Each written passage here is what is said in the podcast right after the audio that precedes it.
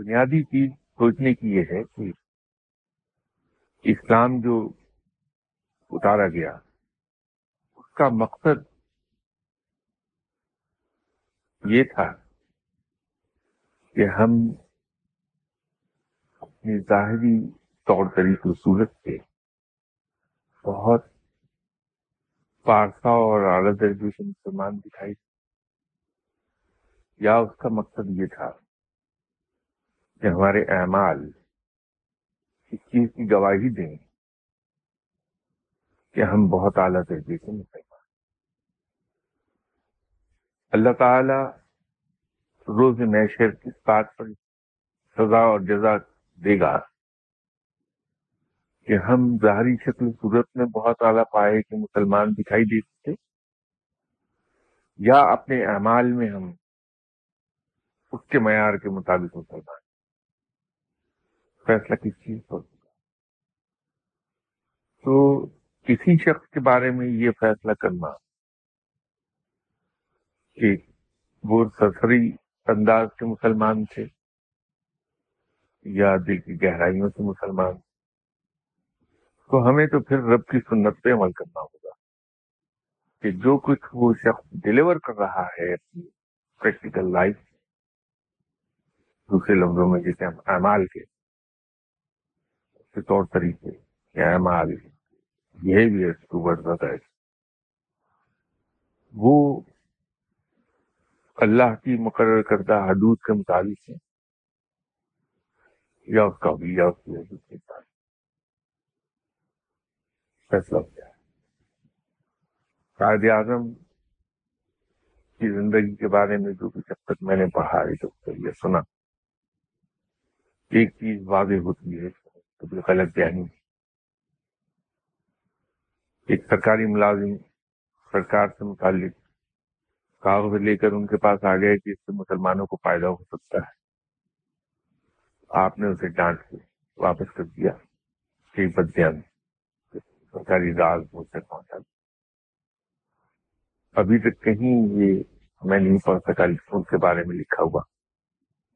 انہوں نے کسی کا حق مارا ہوا۔ ہو کسی کا کچھ دینا ہو، کسی کا قرض ادا نہ کیا ہو، تو ایک اچھے مسلمان کی پہچان کیا جب بولے وہ سچ بولے، وعدہ کرے تو پورا کر دے۔ کسی کا حق نہ مارے تو اسی پر فیصلہ ہو جائے گا کہ وہ ستری انداز کے مسلمان تھے، یہ تو یہاں تک تو جانے کی نوبت ہی نہیں آتی۔ کہ وہ قرآن پاک کی کوئی آیت پڑھ کر روتے تھے یا ہنستے تھے یا ان کا لباس کیا تھا؟ بات تو اصل ڈلیوری کی ہے۔ آپ ڈلیور کیا کریں؟ فیصلہ تو اس پر روز میشن بھی اسی پر ہوگا پھر۔ الفاظ پر نہیں ہوگا۔ پہلیے پر نہیں ہوگا۔ امال پر ہوگا۔ اللہ کی سنت سے پرکھ لی اسی دن میں مجھے بات خیال آیا درویشوں اور فقیروں کے یہاں ایک چیز پر بڑی خاموشی کے ساتھ عمل ہوتا درویشوں کے یہاں تو ویسے بھی بلند بانگ دعوے اور نعرے ممنوع ہیں اللہ کا ایک حکم ہے کہ بدی کا جواب بدی سے بدی کا جواب کیسی سے اور یہ آپ صلی اللہ علیہ وسلم بہت زمانہ پہلے بچہ تھا۔ دھوپ سے مجبور ہو کر اس نے ایک نان بھائی کی دکان تندور سے روٹی اٹھا لیا دوڑ لگا دی، پکڑا گیا۔ اور تندور والے پولیس کے حوالے۔ پولیس نے اسے مارا پیٹا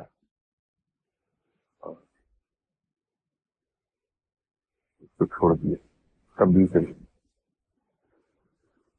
لیکن اس کا ایک اثر یہ ہوا کہ بجائے اس کی بچہ مار کھا کے سدھر جاتا، اس کے اندر بغاوت کا جذبہ پیدا ہوا۔ اور نتیجہ یہ ہوا کہ اس کے بعد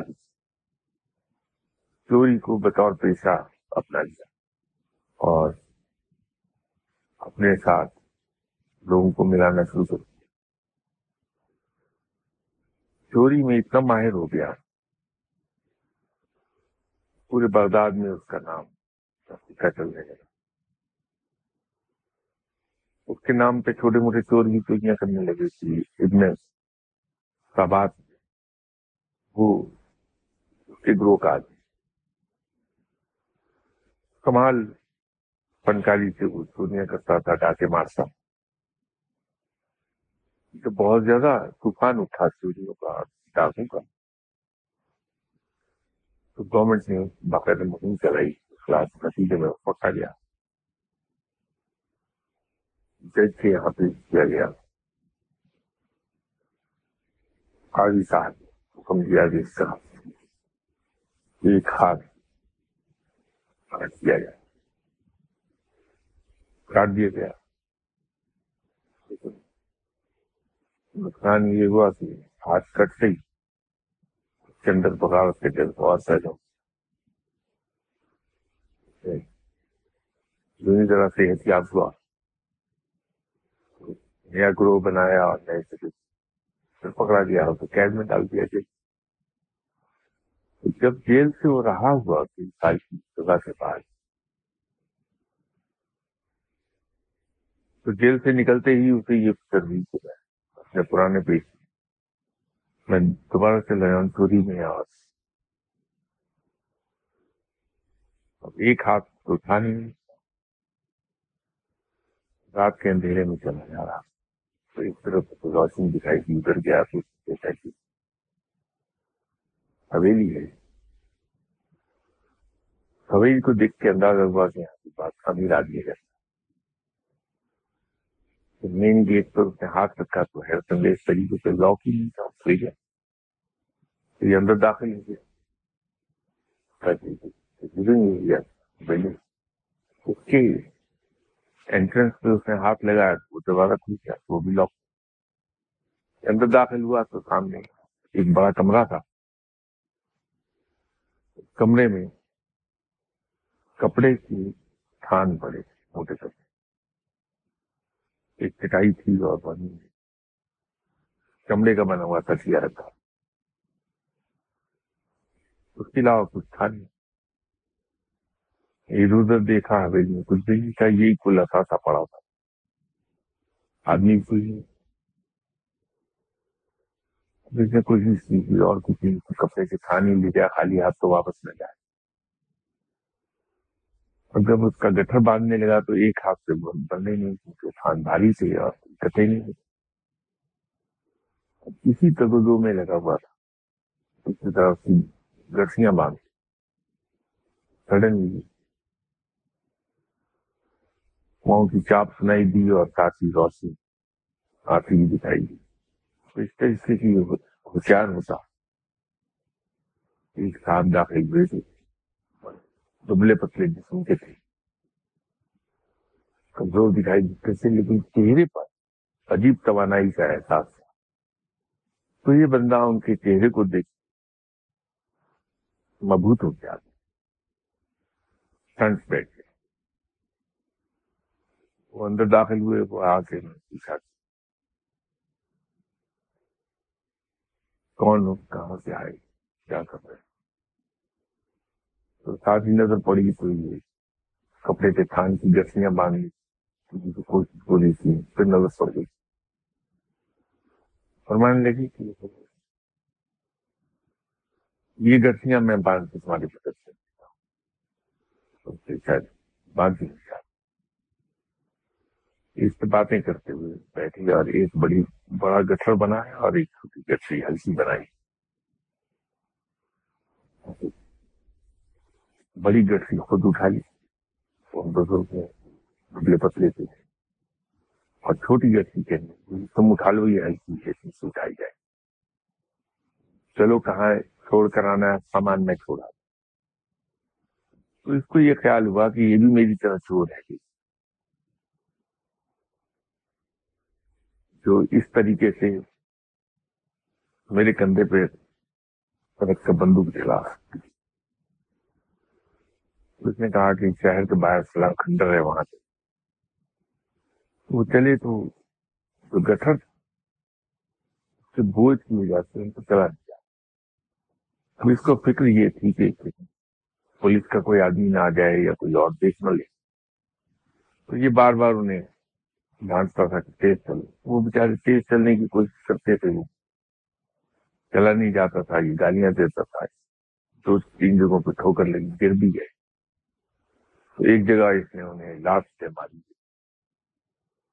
خیال نہیں ہے؟ جلدی چلو، پکڑے جاؤ۔ بلا کر وہ کھنڈر تک پہنچ گیا۔ تو جا کے اس کہا کہ کھنڈر کا ہی کمرہ ہے۔ اس میں جیسا پھینک جب انہوں نے پھینک دیا۔ پھینکنے کے بعد ان صاحب نے زور سے معذرت کی۔ میں معافی چاہتا ہوں کہ تمہاری خدمت کرنے کا جو حق تھا، میں وہ حق ادا نہیں کر سکا۔ تمہیں رات سے بھرپور ہوتی رہی کیونکہ میں اپنی کمزوری کی وجہ سے بوجھ کے دبا ہوا تھا۔ اور میں یہ اتنا بوجھ اٹھا کے تمہاری مرضی کے مطابق رفتار پہ چل نہیں پا رہا۔ تو تمہیں بار بار مجھے تمبی کرنا پڑی اور گالیاں دینا پڑی۔ میں اس لیے تم سے معافی چاہتا تو اس نے کہا کہ زیادہ بکواس نہیں کرو۔ اور جو تم نے اپنا حصہ اس میں سے لینا اور لے کے دباؤ جاؤ۔ تو انسان نے کہا کہ نہیں، مجھے غلط۔ میں وہ نہیں جو تم خیال کرتے جہاں سے یہ سامان اٹھا کے لایا ہوں، میں اس مکان کا مالک ہوں اور یہ سامان بھی میرا ہے۔ تو مجھے اس میں کوئی حصہ نہیں چاہیے، یہ سب تمہارا ہے، یہ رکھ لو اور یہ کہہ کے وہ صاحب وہاں وہ صاحب تو چلے گئے وہاں سے، یہ سب کہہ کے یہ بچہ ابن سابات یا وہاں پریشان بیٹھا، سوچ رہا ہے کہ کیا شک۔ تو کہہ رہا ہے کہ میں اس کا مالک ہوں۔ ہاں، سامان کا بھی مالک میں سارے رات سے مجھ سے گالیاں بھی سنتا آیا لات بھی اس نے کھائی۔ اپنا سامان یہاں چھوڑ گیا ہے۔ اسی پریشانی میں صبح کی اذان کا وقت اس نے چادر اوڑی اور دوبارہ اس حویلی کی طرف گیا۔ ان صاحب کی اسٹیٹمنٹ کو ویریفائی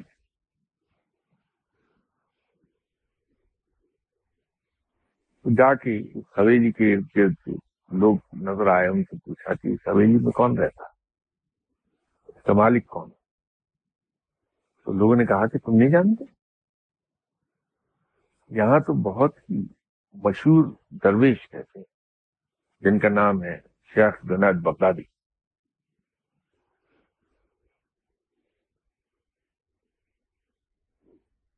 اس نے کہا کہ اس وقت کہاں ہیں؟ وہ کہ اندر بیٹھے ہیں کلاس لے رہے ہیں اپنے سلی پر۔ تو یہ اندر داخل ہوا تو پھر تیس چالیس لوگ بیٹھے تھے اور شہر جنت بغدادی صاحب اسی چمڑے کے تکیے کے ساتھ ٹیک لگا کے دس دے رہے تھے اپنے شاگرد پہچان گیا یہی صاحب تھے تو وہاں بیٹھ گیا جب شاگرد جا چکے اٹھا اور اٹھ کے ان کے پاؤں پہ سر رکھ کے معافی مانگی۔ اس معافی مانگنے کے بعد ان کی جو کیفیت تبدیل تو ابن سعدات کو اس معافی میں شیخ احمد بن صابات بنا دیا، جو جناب جنید بغدادی کے انتہائی قریبی شاگردوں میں اور ان کی سب سے زیادہ ان سے علم لینے والوں میں جن کا نام سر فہرست پایا بات اور وہ اپنے وقت میں شیخ احمد بن فاباد کے نام سے مشہور تھے۔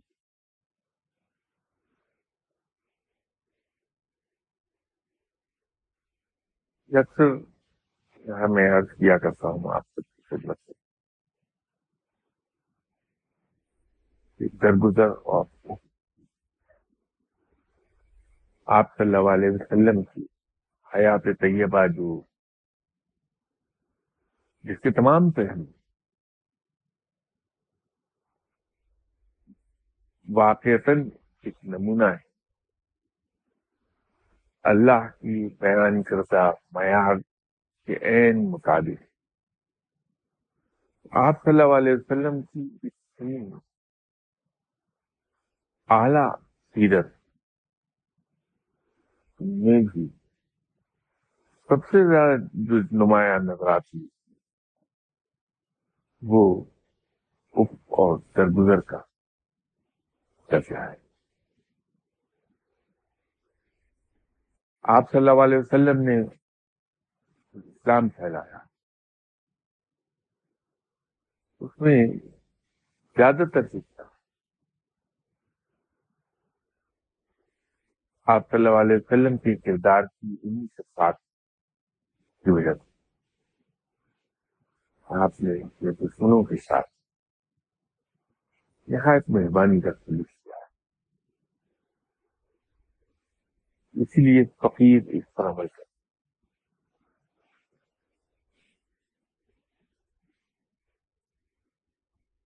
یہ تو موضوع چل نکلا تھا۔ گفتگو شروع ہونے سے پہلے تو مجھے یہ قصہ یاد آ گیا اور میں نے آپ کی خدمت میں پیش کر دیا کہ شاید یہ ایک واقعہ مجھے اور آپ کو درگزر کی طرف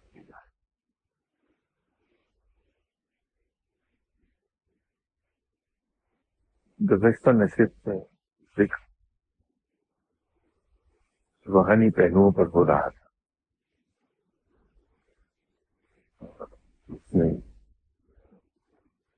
نور سے متعلق باتوں کا ذکر تھا۔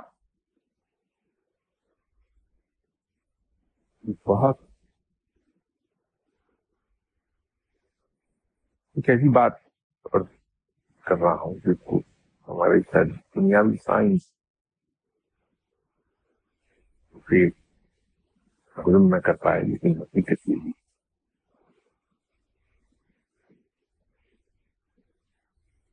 کہ جہاں نور ہوتا ہے، وہاں سیاہی ضرور۔ اندھیرا ضرور۔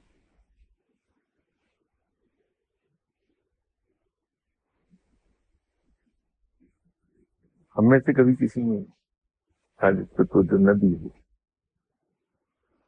خانہ کعبہ میں استعمال ہونے والے پتھر سیاہی مائی ہیں اس کا غلاب سیاہ اور تو اور خجرے اسود سیاہ سے لیکن آج بھی بات جب میں نے آپ کو سنگار کی ہے یہاں نور ہوتا ہے۔ وہاں چاہیے ضرور ہوتی ان پتھروں کے سیاہی مائل ہونے کا اور کھانے کعبہ سے کلاب کا کیا ہونے کی وجہ خود بخود ہماری سمجھ میں اللہ کا گھر ہے اور رب کا نور برستا ہے کلاف بھی کیا ہے اور پتھر بھی شاہی مائل پر جنت سے آنے والی چیزوں میں سے واحد ایک چیز باقی رہ گئی جو وہاں موجود ہے، اس کا تعلق بھی نور سے وہ بھی کیا ہے؟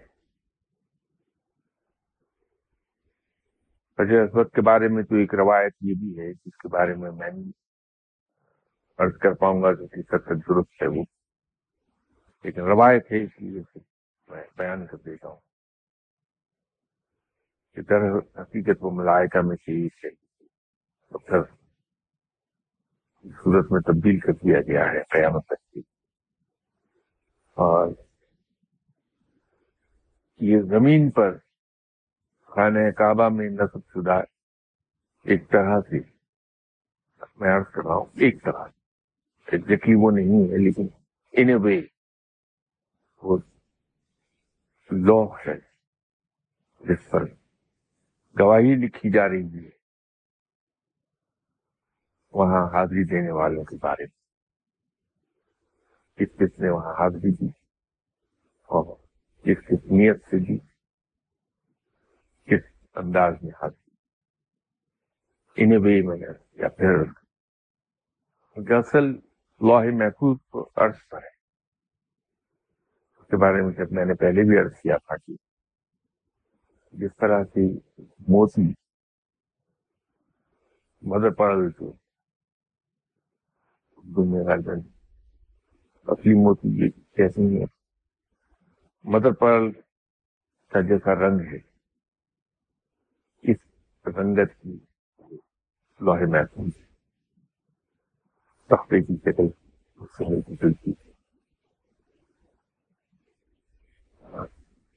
چلتی جیسے کسی نشست میں کیا تھا کہ لوہے محفوظ پر سب سے پہلے لکھی جا, لکھا جانے والا جملہ بسم اللہ الرحمن الرحیم تھا اور اس کے نیچے کلمہ طیبہ لکھا اس کے کناروں پر اس کے کنارے لوہے محفوظ کے منقش ہیں اور قیمتی پتھروں سے اسی لیے قرآن پاک کا حاشیہ لگایا جاتا ہے۔ لوہے محفوظ کی حاشیے کو ریپرزینٹ کرتا ہے۔ قرآن پاک۔ اس لیے قرآن پاک کا حاشیہ لگایا گا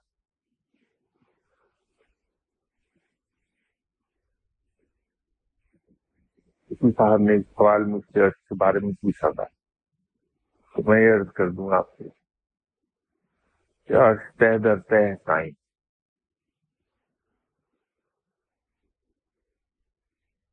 وہیں پہ مقام نور القا ہے، جو انسانی آنکھ سے مثالیں ہیں تو بالکل پاس مقام محمود ہے۔ جس پر آپ صلی اللہ علیہ وسلم مہاراج شریف پر جب تشریف لے گئے، تو آپ نے تشریف بتائی۔ وہیں سے ہم کلام گزرتے اللہ اللہ تعالیٰ۔ وہیں پر کرسی قائم اور اس کرسی کے نیچے نور المروارید ہے اور جیسے میں نے عرض کیا، جہاں نور ہوتا ہے، وہاں سیاہی اور اندھیرا ہوتا ہے۔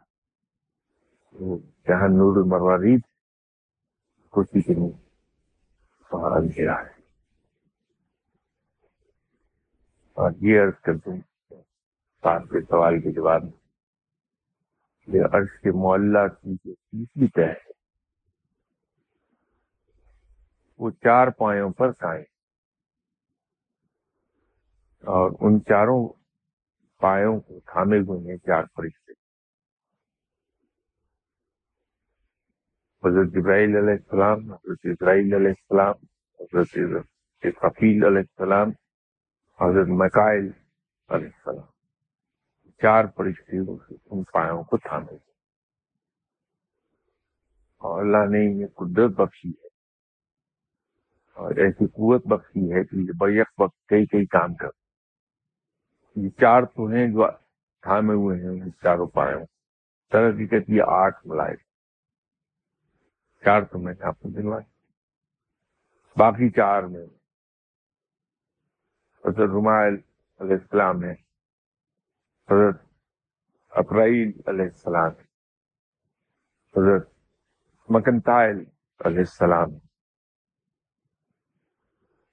جب روز محشر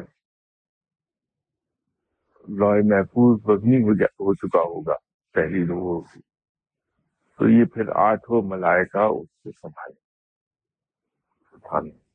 آٹھ ملائکہ ہیں۔ اور ان آٹھوں کے چار چار پر ہیں۔ جو ضرورت کے مطابق کم اور زیادہ ہوتی ہے اور ان کی شکلیں انسان سے مشاہدے ہیں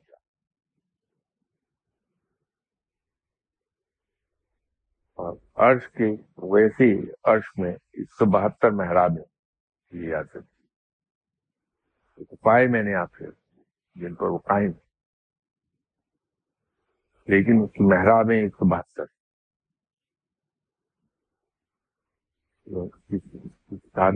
میں آپ کی مرتبہ بات کر رہا تھا، اس کے بعد سوال پوچھا تھا، مجھے یاد کون سکتے ان کی میں یاد کر دوں اس کی ایک سو بہتر محراب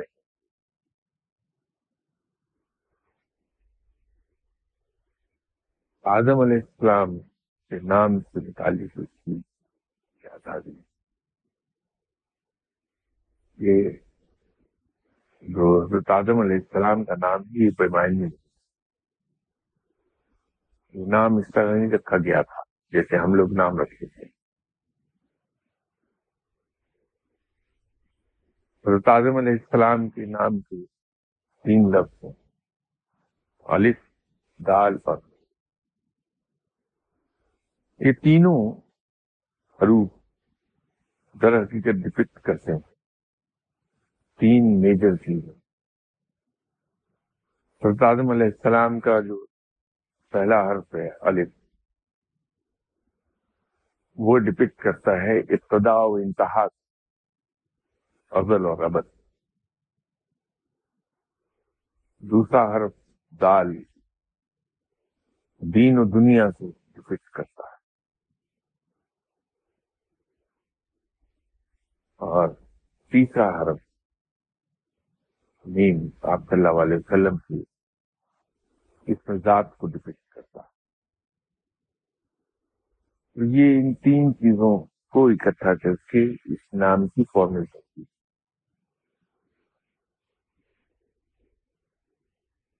جب اللہ نے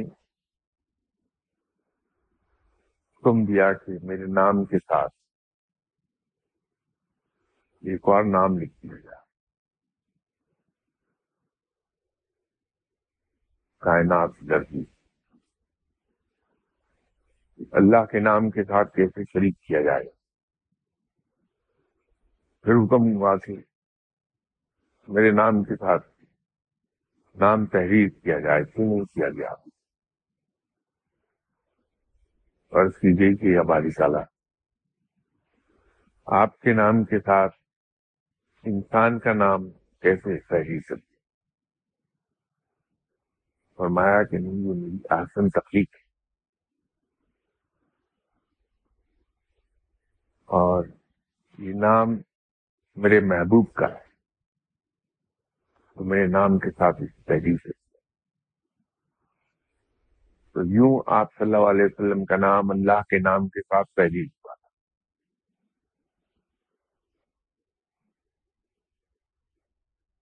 یہ تو ہم کہتے ہیں کہ سر عشق خدا ہے۔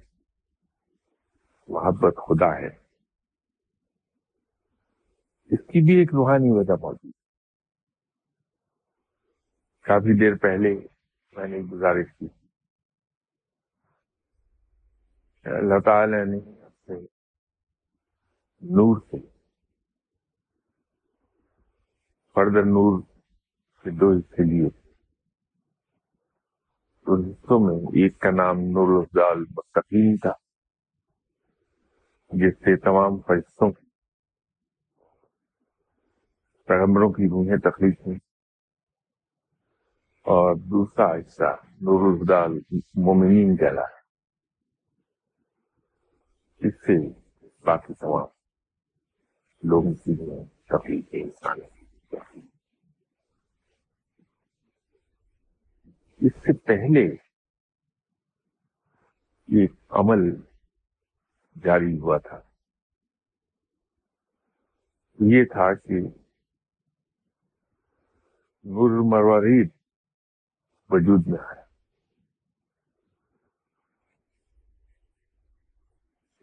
نور الہدا کے این درمیان میں سے بنا۔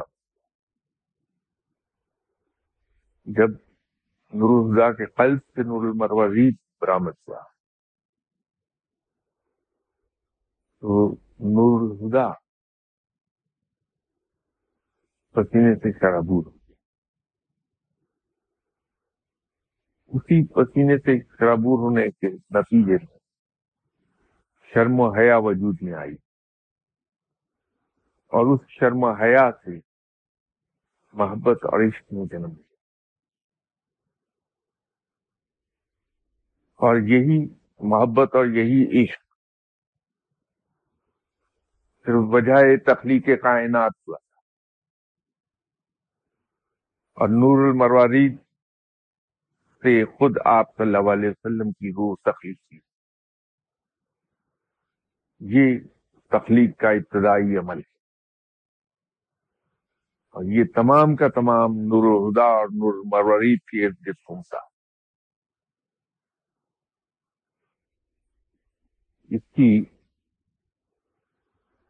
اگلی منازل ان شاء اللہ تعالی، اگلی اتوار کو میں آپ کی خدمت میں عرض کر دوں گا اسی تخلیق کے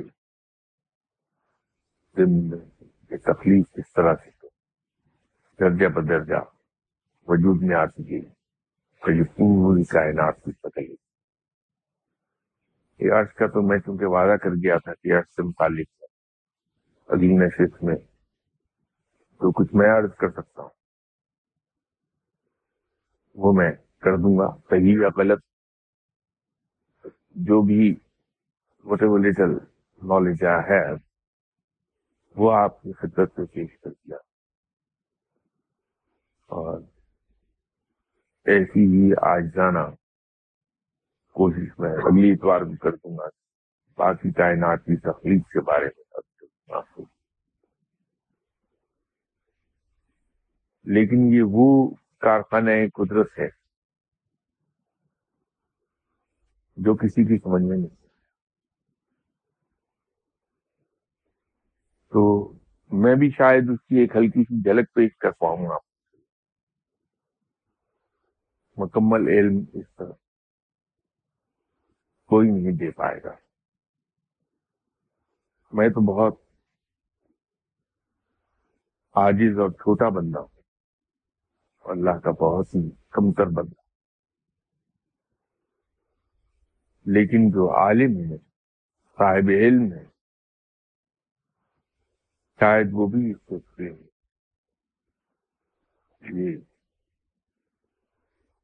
وہ معاملہ ہے جو کسی کی عقل میں سماتا نہیں۔ ہر آدمی اپنی اپنی جگہ پر آپ کو ایک ہلکی سی جھلک تو دکھا سکتا ہے۔ اسی لیے اس کے اندر بہت سی کی باقی ہے۔ بہت سے سوالوں کے جواب نہیں ملتے۔ بڑے سے بڑا عالم ان سوالوں کے جواب ڈھونڈنے سے قاصر جاتا کیونکہ انسانی عقل اس کا احاطہ نہیں کر سکتی، یہ یاد رکھیں تو یہ مت سمجھیے کہ جو کچھ میں آپ کی آپ کی خدمت میں عرض کر رہا ہوں۔ یہ کل علم ہے۔ یا میں ایک ٹوٹل پکچر پینٹ کر رہا ہوں۔ ایسا نہیں۔ اس کی ایک ہلکی سی جھلک ہے۔ اور وہ بھی میں یقین سے نہیں کہتا کہ میں صحیح کہہ اپنے علم کی حد تک میں نے آپ کے سامنے اس کو پیش کیا۔ اور ایک بار پھر میں واضح کروں کہ میرا علم بھی ناقص ہے، میری عقل بھی ناقص ہے اور میں خود بھی ناقص غلطی کے بہت اسٹرانگ پاسبلٹیز موجود ہیں۔ میں غلطی کر جاؤں۔ اس لیے یہ مت سمجھیے کہ آپ کو کوئی بڑی چیز میں نے بتا دی، ہو سکتا ہے کہ میں ابھی کو غلط آپ کو بتا رہا میں انسان اور بہت ہی ناقص انسان ناقص عقل کا مالک ناقص علم کا مالک۔ کوتا ضرور ہوگی۔ جو کچھ میں بتا سکوں گا بار کو تخلیق کائنات کے بارے میں آپ کی خدمت میں عرض کرتا ہوں۔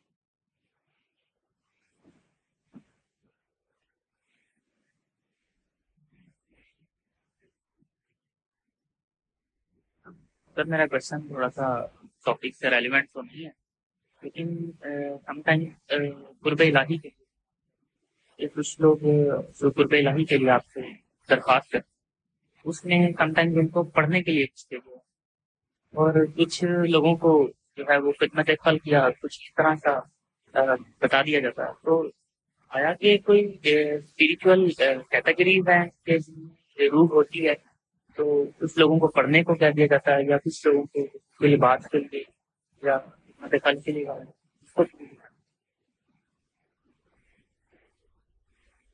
ہم جم میں جاتے ہیں اور جم میں جا کر اس کے مینیجر سے ہم یہ کہتے ہیں کہ صاحب، میں اپنی باڈی کو ٹرم کرنا چاہتا ہوں اور اسے مسکولر شیپ دینا چاہتا ہوں۔ وہ آپ کو انسپیکٹر کے حوالے کرتا ہے کہ صاحب یہ آپ کا یہ آپ کو شیڈول لیک بنا دیتا ہے کہ آپ نے کس مشین پر کتنی کتنی دیر ایکسرسائز کی۔ جم ایک ہی ہے۔ مشین وہی ہے جو لگی ہے جی جی اور وہاں جانے والے تمام کے تمام انسانی ہیں۔ لیکن ہر انسان کا ٹریننگ چارٹ جو بنایا جاتا ہے، وہ دوسرے کی نسبت تھوڑا تھوڑا مختلف کسی کو لیٹرل پل پر زیادہ وقت دینے کے لیے کہا جاتا ہے، کسی کو ٹرن ٹیبل پر زیادہ وقت دینے کے لیے کہا جاتا ہے۔ کسی کو پش اپ کے لیے کہہ دیا جاتا ہے، کسی کو اسٹیپس کے لیے کہہ دیا جاتا ہے۔ کہ تم یہ زیادہ کرو۔ کسی کو ٹریڈ مل پر زیادہ دیر لگا دیتے کچھ ویٹ لفٹنگ پر لگا دیے جاتے کیوں؟ مقصد بھی سب کا ایک ہے کہ وہ جسم کو ایک مسکولر شیپ دے دیں۔ باڈی ٹریم ہو جائے۔ ریکویسٹ کرنے والے بھی سبھی انسان ہیں۔ ان کی باڈی فارمیشن ایک بات یہ ہے کہ وہ انسٹرکٹر اپنے کام کا ماہر ہے۔ وہ آپ کو نظروں میں تولتا ہے کہ آپ کی باڈی کس پوزیشن میں ہوتا آپ کو پراپر شیپ دینے کے لیے کس کس مشین پر آپ کو بھیجا جانا چاہیے تاکہ آپ کے باڈی کے مختلف مسلس جو ہیں، ایک آدمی کی تھائیز ہیں، وہ بیٹا ہے جب موٹی ہو گئی، بیڈ بیٹھ لوور بیک سے نیچے کا ایریا اس کا پھیل گیا ہے بیڈ بیک یا یہ سائڈ وہ ہیوی ہو گئی ہے بیٹھنے۔ تو وہ سب سے پہلے ان پر کام کرے گا، زیادہ وقت نہیں کر دے گا۔ اسی مشین پر وہ آپ کو بھیج آدمی کو کچھ لوگوں کے بازو ویک ہیں شیپ نہیں دیے ہوئے، ان کو لیٹرل پل پر بھیج دے کچھ لوگوں کی پوری باڈی فریموں سے دینی ہے ایک اسے پش اپ پہ لگا دے کچھ لوگوں کی کاف ویک ہیں ہائی کے فرنٹل مسل ویک ہیں ان کو وہ اسٹیپس پر لگا دے تو وہ تو یہ دیکھے گا کہ کون سا اس کا ایریا ویک ہے اس پر میجر ایمفس ہو جائے گا اس کا باقی پر تھوڑا اسی طرح جب آپ قرب الہی کی بات کرتے ہیں تو جس کے پاس آپ جاتے ہیں اور اس سے کہتے ہیں کہ مجھے قرب الہی حاصل کرنا ہے اور میں پوری طرح سے ہوں تو وہ یہ دیکھتا ہے کہ کون سا ایریا ویک ہے۔ ایک آدمی کی ایگو بڑی اسٹرانگ ہے، وہ ایگو اسے نہیں چلنے تو وہ اسے کہے گا، میرے پاس روز آیا کرو، فلاں وقت آیا کرو۔ یہ وہ وقت ہوگا جب اس کے پاس میکسیمم لوگ ہیں۔ ان کے سامنے وہ آپ کو ڈانٹ ٹپٹ شروع کر دے گا۔ اب ڈانٹ ٹپٹ کا اور قرب الہی کا کیا تعلق؟ لیکن در حقیقت وہ آپ کی ایگو کو چل رہا۔ وہ اس لیے ہر آدمی کو ایک مختلف نسخہ دیا جاتا ہے۔ یہ لیکن اس ضمن میں ابھی آپ سے ایک بات میں کلیئر کر دوں کہ یہ جو قرب الہی اور اسپرچل گینز کی بات ہے اس کے لیے بہت سوچ سمجھ کے آدمی کو چنی ہے اپنے استاد کے یہ غلطی نہ کر بیٹھے کہ کسی اناڑی آدمی کے ہاتھ چڑھ جائیں۔ تو وہ بالکل ہی بگاڑ دے گا معاملات۔